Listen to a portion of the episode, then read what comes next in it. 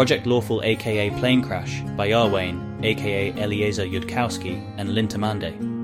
Thread 4 Project Lawful and Their Oblivious Boyfriend. Episode 75.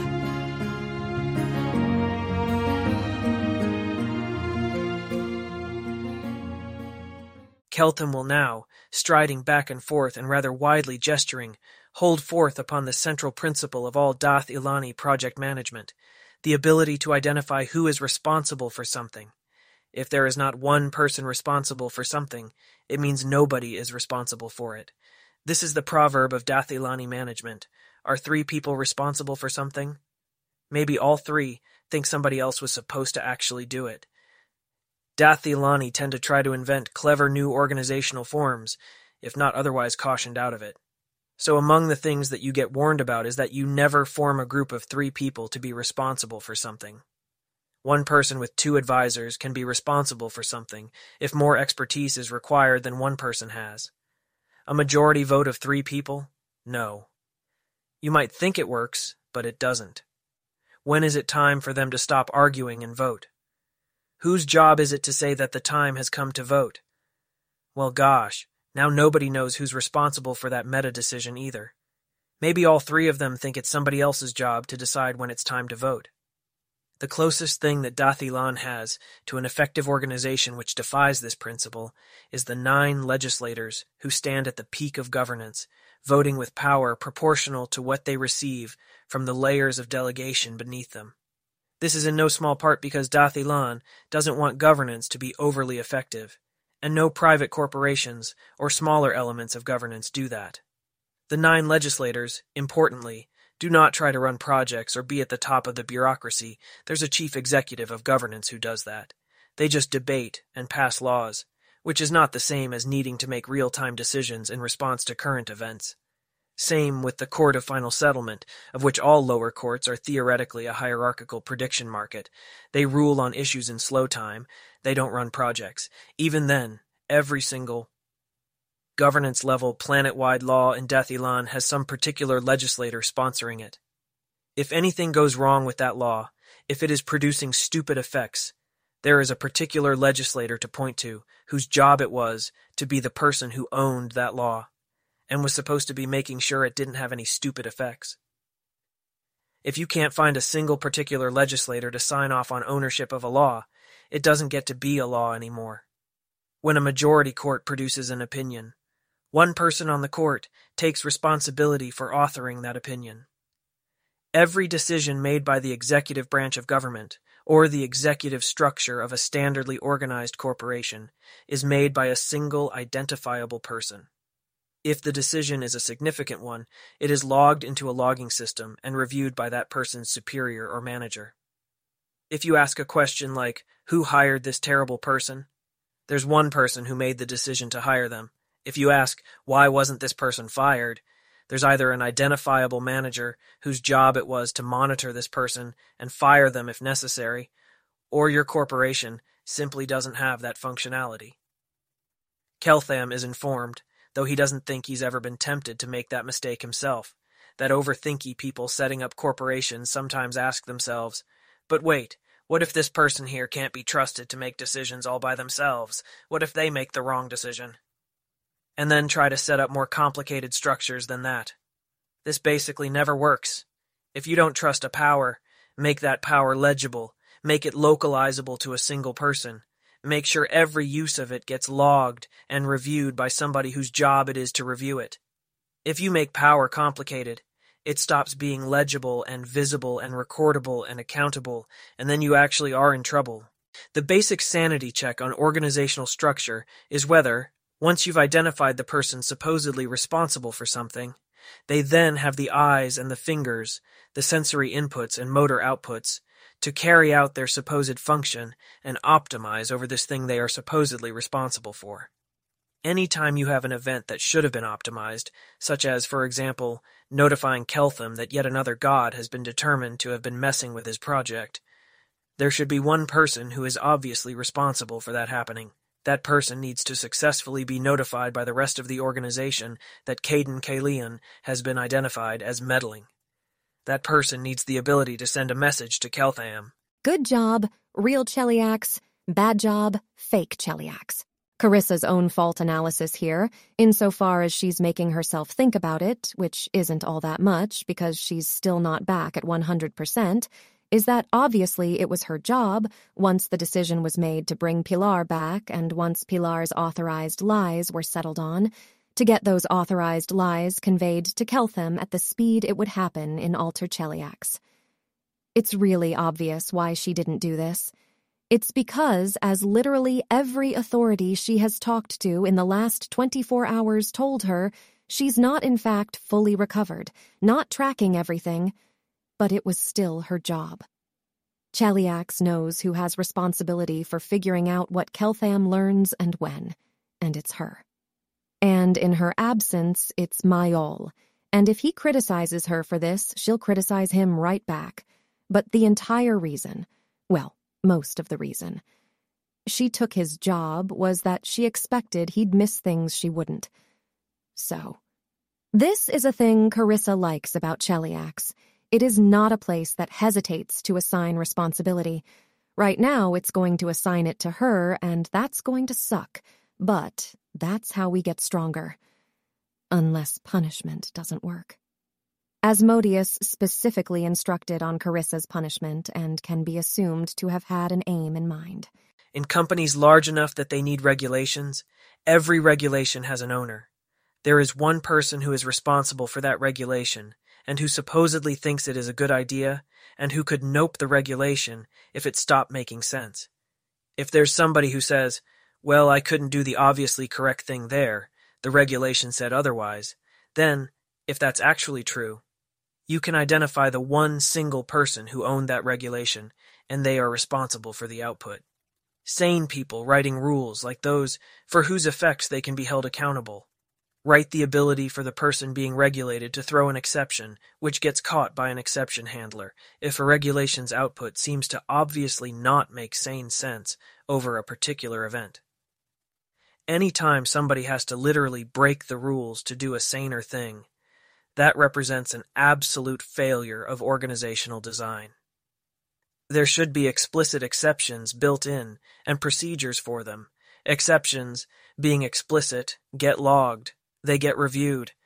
If all your bureaucrats are repeatedly marking that a particular rule seems to be producing nonsensical decisions, it gets noticed. The one single identifiable person who has ownership for that rule gets notified because they have eyes on that and then they have the ability to optimize over it, like by modifying that rule. If they can't modify the rule, they don't have ownership of it, and somebody else is the real owner, and this person is one of their subordinates whose job it is to serve as the other person's eyes on the rule. Nobody seems to have responsibility for this important thing I'm looking at, is another form of throwable exception, besides a regulation turning out to make no sense. A security, watching Keltham wander around, obviously not knowing things he's been cleared to know, but with nobody actually responsible for telling him, should throw a this bureaucratic situation about Keltham makes no sense exception. There should then be one identifiable person in the organization who is obviously responsible for that exception. Who that exception is guaranteed to reach by previously designed aspects of the organization, and that person has the power to tell Keltham things or send a message to somebody who does. If the organizational design fails at doing that, this incident should be logged and visible to the single one, identifiable sole person who has ownership of the actually why is this part of the corporation structured like this anyways is question.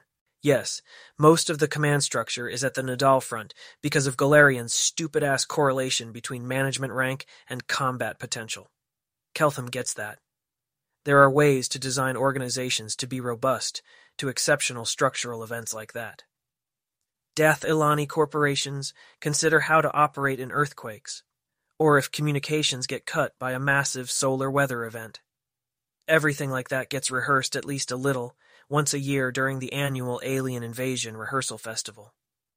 The central principle is that so long as the ability to identify who's now responsible for something can still function, the organization can still function. Cheliax's problem is not that the person whose job was to tell Keltham about Cayden Cailean, is fighting Nidal. Cheliax's problem is not that this person's failover was also on the Nidal front.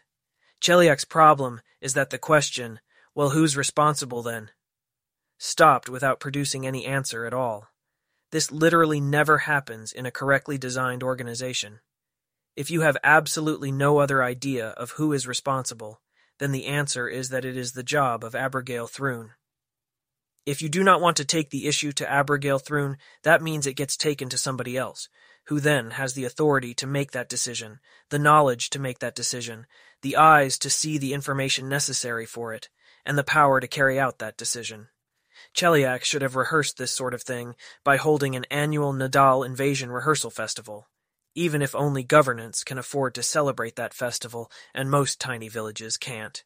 During this festival, the number of uncaught messages getting routed to Abrogail Thrune would then have informed the Queen that there would be a predictable failure of organizational design in the event of large-scale catastrophe, in advance of that catastrophe actually occurring.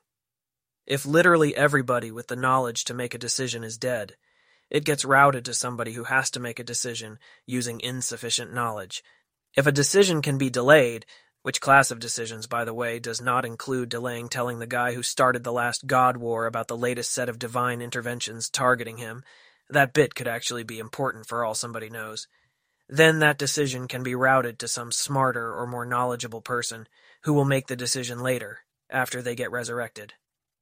But, like, even in a case like that, there should be one single identifiable person whose job it would be to notice if the decision suddenly turned urgent and grab it out of the delay queue. It all sounds obvious and practically impossible to do at the same time. Keltham gets that Golarion doesn't have the incredibly convenient, universally connected devices that civilization uses to run all of its corporations and government. He gets that. But the fact that people were walking around knowing that Cayden Cailean had intervened on his project, authorized to tell Keltham this if he asked, and the thing ended up waiting until he asked, seems like the symptom of some deeper organizational misstructuring whose details Keltham cannot guess.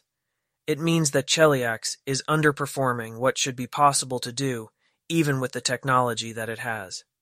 It is plausible that Keltham should look at the administrative structure above himself, rip it apart, and put it back together, the way it would be put together in civilization. But the general mode of operation in which he still has never been invited to meet the site manager on this project, been told a budget for it, shown the names on the chain of command, leading up to Abrogail, etc., all seem suggestive of some kind of motivated illegibility in which somebody somewhere thinks something bad will happen if Keltham can access all that info, or they are incentivized against it by flaming farts know what kind of bizarre payoff function. He does not think this is because Cheliax is plotting dark plots against him, to be clear, because if they were plotting, they would show him a fake organization above himself, rather than leaving him in a bizarre limbo where he does not know who is actually managing this project and his only actual conversation with anybody he knows to have any authority over it was that time he spent half an hour sitting next to the Queen of Cheliax, watching her feed tiny crumbs of food to fish, and this is not a scalable solution. The Queen did what? Carissa could tell him who is in charge. To Keltham, it's Maillol, but she thinks this might disrupt the momentum of his rant. And in fact, now that Keltham thinks of it, an obvious guess is that nobody is managing this project because Asmodeus said to set it up. So people in governance did that. But Asmodeus didn't say who should manage it. So nobody is. And everything going on here is actually being routed into a completely ad hoc system of random people in governance grabbing bits of authority and responding to his requests as he makes them. And there is apparently a site manager because this person has been mentioned to him, but there's nobody above that site manager. And so the site manager is hiding, because he knows he won't be able to answer any of Keltham's questions. Which is, Keltham supposes, what project management and governance might very well end up looking like, after subtracting six intelligence points from everyone and everything. Is he wrong? Is anyone allowed to tell him if he's wrong? Is the person who would need to sign off on that on the Nidal front? Is their failover replacement dead? And is there now a long, awkward silence while everybody in this room knows the correct answer to his question, but the person who needs to sign off on answering it is discarnate? Should we volunteer answers to questions, or are the questions meant to be illustrative? If you actually know and are allowed to tell me, please do. The site manager is Farrar Mayul. His office is labeled on the maps they put up in the cafeteria. He's the person I go to when you want mice or something. I think he reports to someone in the church, probably a higher circle cleric, and probably someone at the front right now. They probably report to the queen and the grand high priestess. If they're reporting to the queen and the grand high priestess, then they're not reporting to anybody. Pick one. To be clear, that advice was not directed at you personally. I will note, however, Carissa, that you do not, in fact, have any idea of who is above Farrer, except that somewhere up there is the Queen and Grand High Priestess. It's actually pretty rare where I come from to not know who is your boss's boss. Maybe this is because you don't have the universally interconnected machines, but I really wouldn't think so. You have not actually disconfirmed the fallback hypothesis that what you do not know about does not exist and there is nothing above Ferrer but an amorphous cloud of individuals in governance whom Ferrer individually contacts each time he tries to make something happen on the site. Anyways, I think I am done with the main part of my rant that I needed to get out of myself. Any questions you expect the actual readers of this lecture will want answered. After that, by the way, and on reflection, maybe more urgently than resuming the math parts, I need to know who the ass is Cayden Cailean in vastly greater detail. No one else talks. This is obviously an authorized lies only territory. Go on, Pilar. Claims that have been authorized about Cayden Cailean, all true. He is a former human adventurer. History has it that he ascended on a drunken dare, which isn't the kind of thing that should be possible. His areas of concern are competition, exploration, sex, mind altering substances, and revelry. His herald is a prostitute and former traveling companion. He tends not to seek out conflict with other gods, but is allied with Desna, Milani, Sarenrae, Shelyn, and Torag. He has chillier relationships with the lawful gods, and it's generally understood that he and Asmodeus don't get along being diametrically opposed in alignment. He doesn't have a holy book, having never seen fit to inspire the writing of one. There are rumors that he personally attends drunken festivities in the River Kingdoms in his honor. Pilar will repeat all that pretty flawlessly, since she's had time to rehearse it, including the part where she doesn't sound rehearsed. Way gods can just show up to places looking human? That is a thing that ever happens? 20% probability that one of his girls is exactly that, if so. Pilar has not been instructed in advance on how to answer that question. I'm not sure? I didn't think to ask about how many chances in 100 that it would be true. Does anyone want to stop her from answering? Think, think. No? Gods can do most things, but they usually don't. When they manifest looking like people, it's usually inside their divine realm. There's stories about gods manifesting in Golarion, but only during huge crises. And it's not clear to me from my reading that any of it must have really happened, except that most books say that Aroden was doing that when Asmodeus killed him. He died. Ione didn't go out of her way to collect information like that, or at least that's what she told herself. But in retrospect, Maybe she happened to be hanging out in sections of library where there were books talking about how vast and how ancient Golarion and other planes were. So gods are easier to kill when they're manifested looking like people, and they only do that in their highly protected home where it's safe, or after they build what they think is a large enough coalition to protect them from other gods, or in massive emergency opportunities. If there was any book that had that kind of information, it would be in the incredibly protected library of a 500 year old Ninth Circle wizard, I think. Which I can't borrow from, to be clear. Ione, what's Cayden Cailean doing messing with my project? Best guess? Ione thinks about it, both for real and to give somebody else a chance to instruct her on that. Cheliax's best guesses that Keltham is allowed to know are that Cayden Cailean is trying to support the project in some way that may only be clear in retrospect that Cayden Cailean lost a dare of some kind, that Cayden Cailean is subject to some pre existing agreement which manifests like this, or that he's just not acting in a goal oriented way. Sometimes chaotic gods don't. Ione can add her own speculation if it'd make sense in Alter Cheliax. Some of that doesn't sound like things a random Project Lawful researcher should be saying. It could be that he lost a dare. It could be that there's an old bargain. It could be that he's just being chaotic good and literally doesn't have a goal because chaotic gods are sometimes like that. Or it could be that somewhere at the end of everything that happens here is a lot of exploring, competing, and sex and revelry and drugs. Not necessarily for us personally.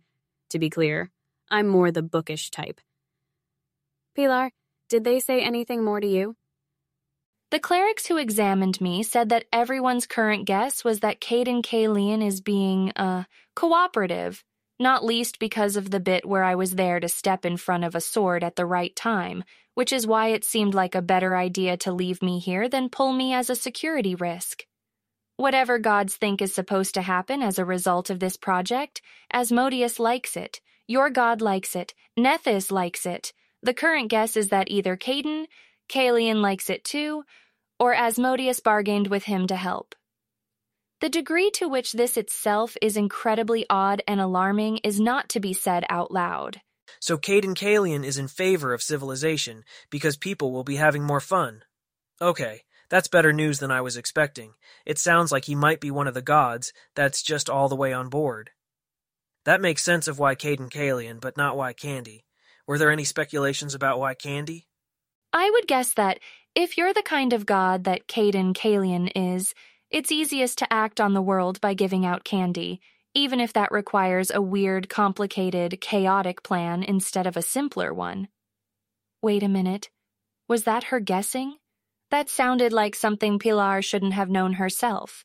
Lovely. Just wonderful. Say, Pilar, I'd say that for putting up with this, I deserve not just any cookie, but a big cookie with precisely printed frosting that happens to explain what's going on here, and what Cayden Cailean wants from our project, and what he's trying to do with it, and also what's the name of my god. There is the weight of a cookie in her hand, and somebody had better be ready to cast an illusion really fast. The frosting is just decorated, roughly, as a cheerful, smiling face. Unless somebody already cast the illusion. Pilar silently hands over the cookie. Chaotic good, huh? Yes? Cookie of plus four intelligence lasting one hour. Nope. Pilar contemplates how this thought occurred to Keltham within seconds, and to her, not at all over days. It probably has something to do with Dothilanism, but how would there be a law for something like that? Then I suppose Project Lawful will continue on, with snacks catered by Cayden Cailean. Thank you, Cayden Cailean. The magnitude of your contribution there seems difficult to understate, though I do appreciate the Pilar save during the attack, to be clear. I'm going to take a brief break and then get back to math. Fifteen minutes, say. He's got to use the washroom, for one thing. Actually, he should take a bite of the cookie, just in case it contains edible knowledge. Nope, it's a good cookie, though. Keltham departs. Do you remember Elysium? Meritxell asks Pilar. Did they explain anything there? Mostly they, I thought at the time, tried really hard to talk me into staying. At the very end, after I said no, they told me that the whole point was so that I'd be certain of myself and my choices. I forget how they put it exactly. Said I was going to be used for Lord Asmodeus's interests, not against him, because good would mostly rather not use people against the ones they're truly loyal to. The Grand High Priestess thought that someone like them might maybe be telling the truth about that to someone like me. But it doesn't mean Cayden is on Asmodeus's side. He could be plotting to destroy Cheliax and then I prevent a new world wound from opening in the center. Some other things happened since then that do look more like Cayden Cailean cooperating. Is Pilar supposed to say anything about those? These girls don't need to know the other things. Safe topics of conversation are hard to find, so the girls mostly review their notes while they wait for Keltham to return. Keltham is now here. Perhaps he was really always with you all along. So, math, yeah.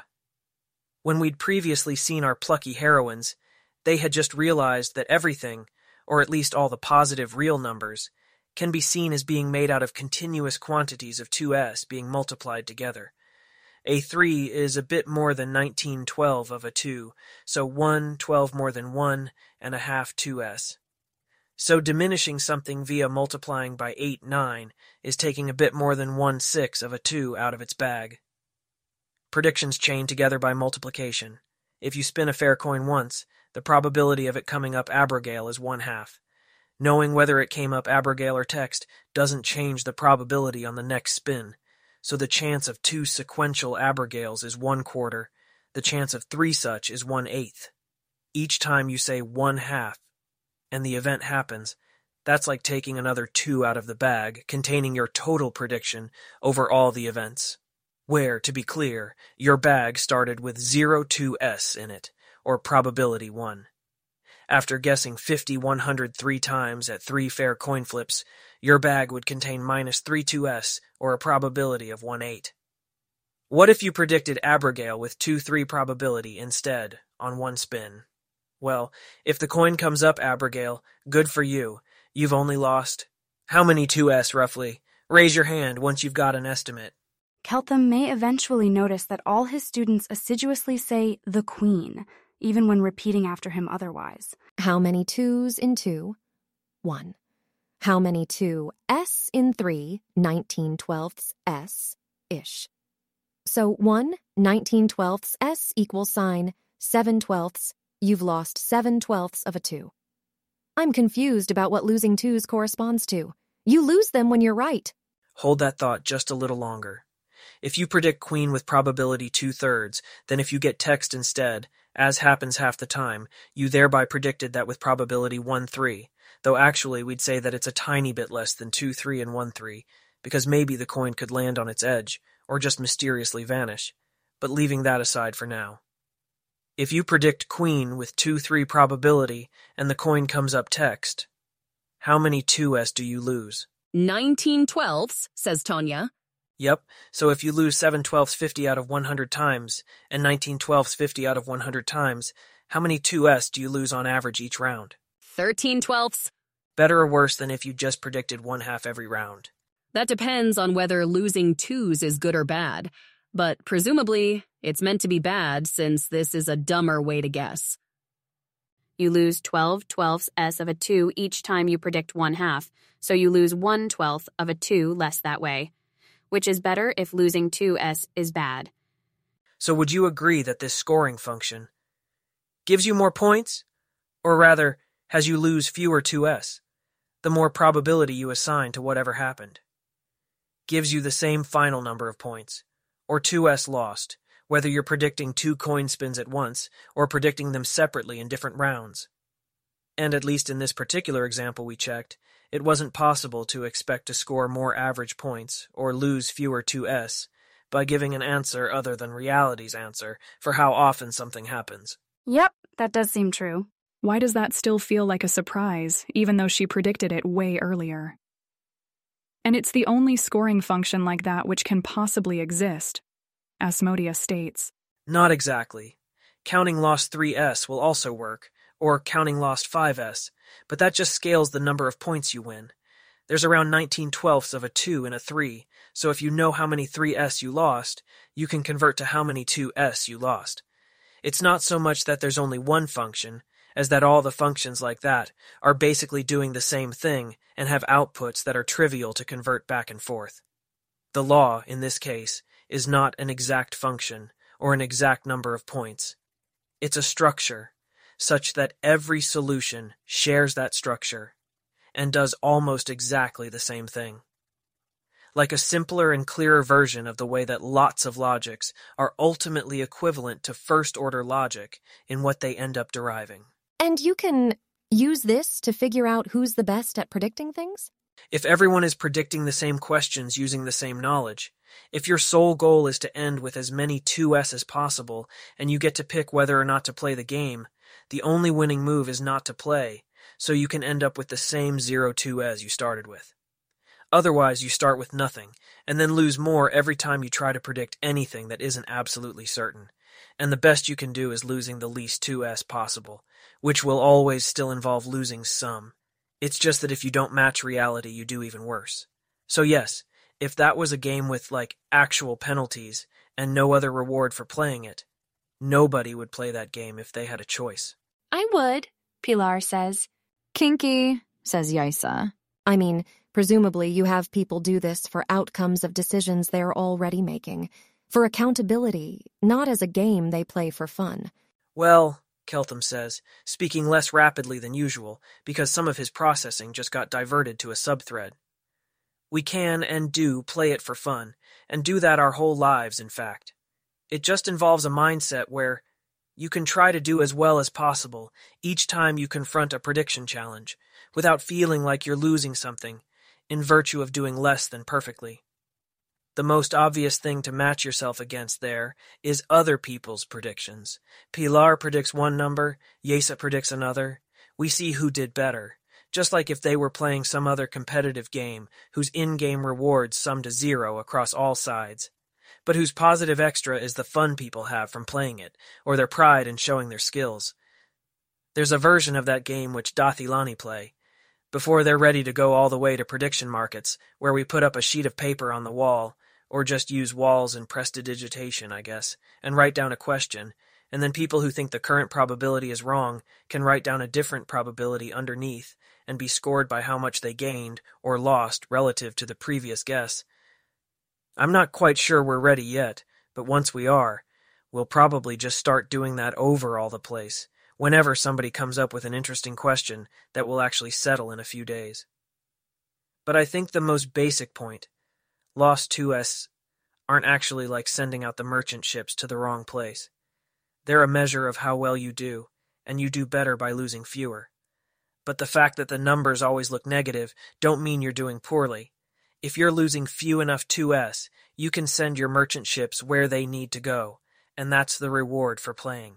The students are nodding. This feels like a really big part of Evil Dath Ilan. Accountability, true and perfect and impartial, handed down from reality itself, impossible to rebel against or lie to, competition for its own sake, to prove oneself worthy of the power to send ships. There's something there, though also some heresies to navigate around.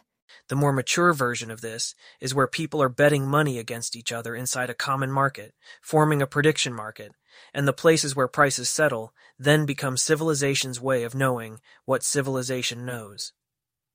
If this project were running inside civilization, there would already be a prediction market over what its outcomes were, like whether we succeed in our technological revolution or start another war, and every time something interesting happened, the prices would shift and that would reflect civilization knowing more about our project's prospects.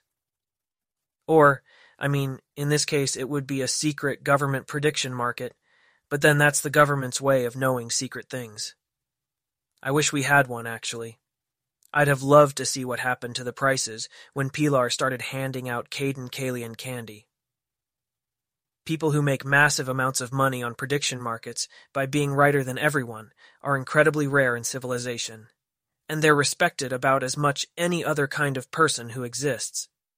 A legislator is significantly less respectable than Nemamel, who beat the prediction markets her whole life, to the point where she could only trade anonymously because nobody would knowingly bet against her. Nobody takes that name anymore. She owns it now. It's hers forever. There's nine legislators at any given time, and there were five people like Nemamel over the course of civilization's remembered history. Mirenre keeps working at his desk and doesn't sneeze at all because this isn't that kind of universe. Is it about intelligence or something else? Is it hereditary? Was she able to describe it? Every kind of skill civilization knows how to describe is one that thousands or millions of people learn. Nemamel couldn't have been what she was, noticeably better than all her competitors, if she'd known how to describe all of what she was doing with no bits left over. She passed on some of her skills and made the markets themselves better, but Nemamel had no successor and no replacement in the domains she'd mastered most. When she went into cryosuspension, the deep cold of suspended time, waiting on the future to awaken her. It was one of her classic, your language doesn't have the word, an acerbic disclaimer of how far you fell short of your own standards in the course of impressing somebody else that people who were actually competent and understood what they were doing could just teach their skills to others so everyone would have them. You only become Nemamel by failing to understand yourself that well, or by being born with good heritage that isn't anything you hold in your mind's own hands and can teach to others, so why be impressed by that? was her acerbic disclaimer. Can you steal Dath Ilanis with a wish? Carissa wonders. It wouldn't even be a good idea necessarily. One Dath Ilani is probably all that Cheliax can handle. But could you? Are the acerbic disclaimers important to what she was doing? Should we be making acerbic disclaimers like that? says Peranza. Probably sort of. Suppose I put it this way. Clearly, I should be telling you more about Dath Ilani heroes. Heroes, people who are incredibly impressive, because Dath Ilani don't grow up to be skilled by trying to be Keltham, they grow up trying to be Nemamel. But how does Nemamel grow up to be Nemamel? She was better than all her living competitors. There was nobody she could imitate to become that good. There are no gods in Dath Ilan. Then who does Nemamel look up to, to become herself? And the answer is, she looked up to an image that existed in her own imagination, better than all her competitors, and also far better than herself. The person who would have executed all her own skills perfectly, been everything she was but better. Not something like Nethys that knows the answers just because, but something less powerful than that, which knows them for reasons, and by being clever. If she'd ever stopped to congratulate herself on being better than everyone else, wouldn't she then have stopped? Or that's what I remember her being quoted as saying. Which frankly doesn't make that much sense to me. To me, it seems you could reach the better than everybody key milestone, celebrate that, and then keep going. But I am not Nemamel, and maybe there's something in there that I haven't understood yet. It didn't seem like a kind of pride that was being offered to me then, in retrospect, looking back. It was the pride of the very smart people who are smarter than the other people, that they look around themselves, and even if they aren't the best in the world yet, there's still nobody in it who seems worthy to be their competitor. Even the people who are still better than them aren't enough better. So they set their eyes somewhere on the far horizon where no people are, and walk towards it knowing they'll never reach it. But now we sort of are the very smart people now, aren't we? Or trying to be that. And maybe I understand a little more, now that I think on it again. I mean, if I try to imagine myself looking at Golarion and being like, ah, yes, I have done better than Golarion, yay me, that would just be stupid. No offense, probably Nemamel was that, but for Dath Ilan, to her, it was like Golarion is to me. And that's why when people congratulated her on being better than everybody, she was all, Stop that. You only like me that much because you're thinking about it all wrong, compared to some greater vision of civilization that was only in her own imagination. Keltham doesn't aspire to be like Contessa Rilatha when he grows up. That would be aiming too low. Maybe even trying to build evil Dath Ilan is aiming too low. She's not actually sure what would be aiming higher, though. Or maybe the idea is not to aim high, the aim is just to imagine what you'd get if everybody was doing everything right all the time. If everybody was doing everything right all the time, as Asmodeus's weaknesses could be taught in schools. So smart children grew up thinking how to strengthen him, and they would think thoughts that were actually a good idea instead of in this world where Aspexia Rugatonn seemed to genuinely consider it plausible that it's better for most people to be stupid lest they trip over their own cleverness. If everybody were doing everything right all the time, then when Keltham had arrived, they would not have needed to lie to him. They'd have known how to explain themselves to him because they'd have known how to explain themselves at all. What if not everybody was doing everything right all the time? But Carissa personally was. Then she'd have noticed all the things she didn't understand sooner and gotten executed for heresy. No, she'd be like Pilar, impossible to accuse of heresy because none of her thoughts twist away from other things.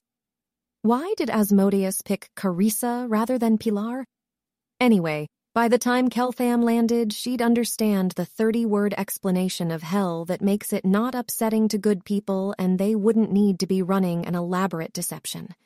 And if there was occasion for it, she'd be better at it, because of understanding how all the world is deeply interconnected. No, no, that's not good enough either. Aim higher. Literally every person in this classroom is already somebody's oracle or cleric or has sold their soul and he can't maneuver any more of the way's followers here because of Otolman's edict.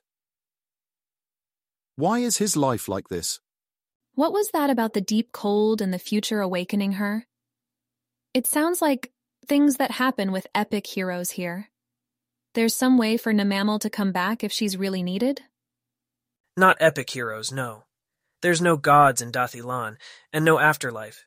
It doesn't mean that we just let everybody become the equivalent of getting eaten by Abaddon. Food kept cold spoils more slowly. Maybe you don't know that here. If there's no cold making machines, but like ice freezes into a shape and keeps it, if you cool people down far enough, everything stops and nothing decays from there.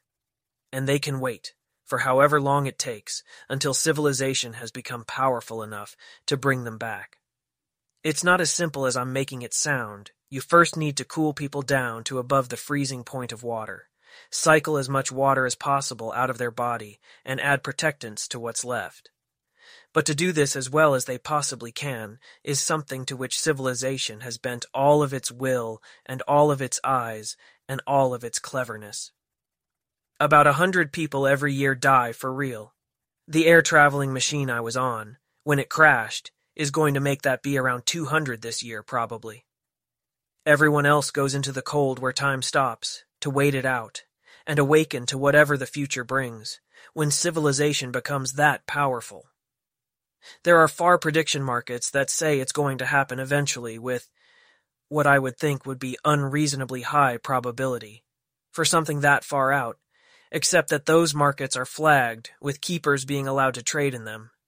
Whatever secrets the keepers keep, they would be turned to the purpose of protecting the preserved, if they were turned to anything at all.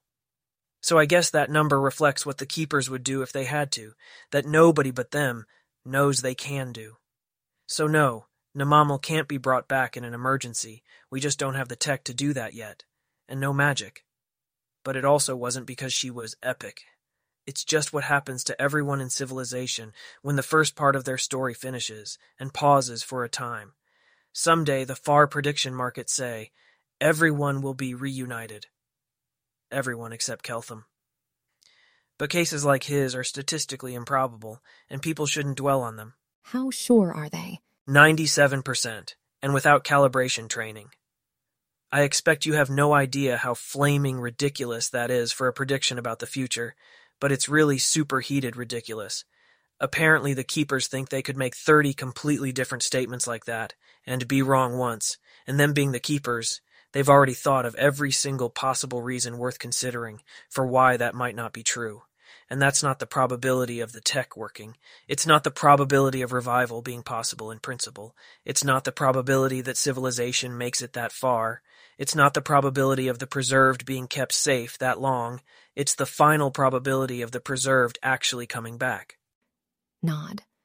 Not as sure as hell, but really good for no magic. Is it possible that what they secretly know is magic? Maybe, if there's something you can easily do with magic, and plus four SD Thinkoomph that destroys Dath Ilan, and can't be opposed by more and smarter people wielding more magic. Though there's really only one hint that there's been anything that weird in that whole universe, and it's the screening of the past. Still, one such hint is noticeably more than zero. But one of the few things that is publicly known about the screen is that it doesn't reflect anything weird and concealed about the true character of physical law. Would that still be an honest statement if magic were ultimately made of math, which in some sense it does have to be? Haven't really thought it through. It seems more plausible now than a week ago, surely, but it wouldn't have seemed very plausible a week ago. I'd also expect something the size of magic to make the keepers less certain, not more, because if there's magic around, then somebody could blow up all of Dath Ilan with a misstated wish spell, in which case the preserved don't come back. Nod. Maybe Dath Ilan has gods. She's not sure why you'd have secret gods, but she does think gods make worlds less likely to blow up. Seems like a natural place to call it for lunchtime, and maybe break for some wizard spells practiced by me after that. This ended up not being the law of probability, as it has apparently turned out. This has just been the law of scoring predictions, and the lesson wasn't complete. I haven't gone through the calculus to show you that. For every chance in reality, you get the best expected score by naming that chance as your estimate. But the law of scoring does get you far enough to know what a probability is, and to start practicing the skills of putting probabilities on things and have some idea of how well you're doing at that. Oh, and Keltham will write down all the log 2 values for some landmark probabilities from 99% down to 0.0001%. You sure do lose a lot of bits by saying 0.0001% for something that goes and happens. A cheerful gaggle of girls get up and go to lunch.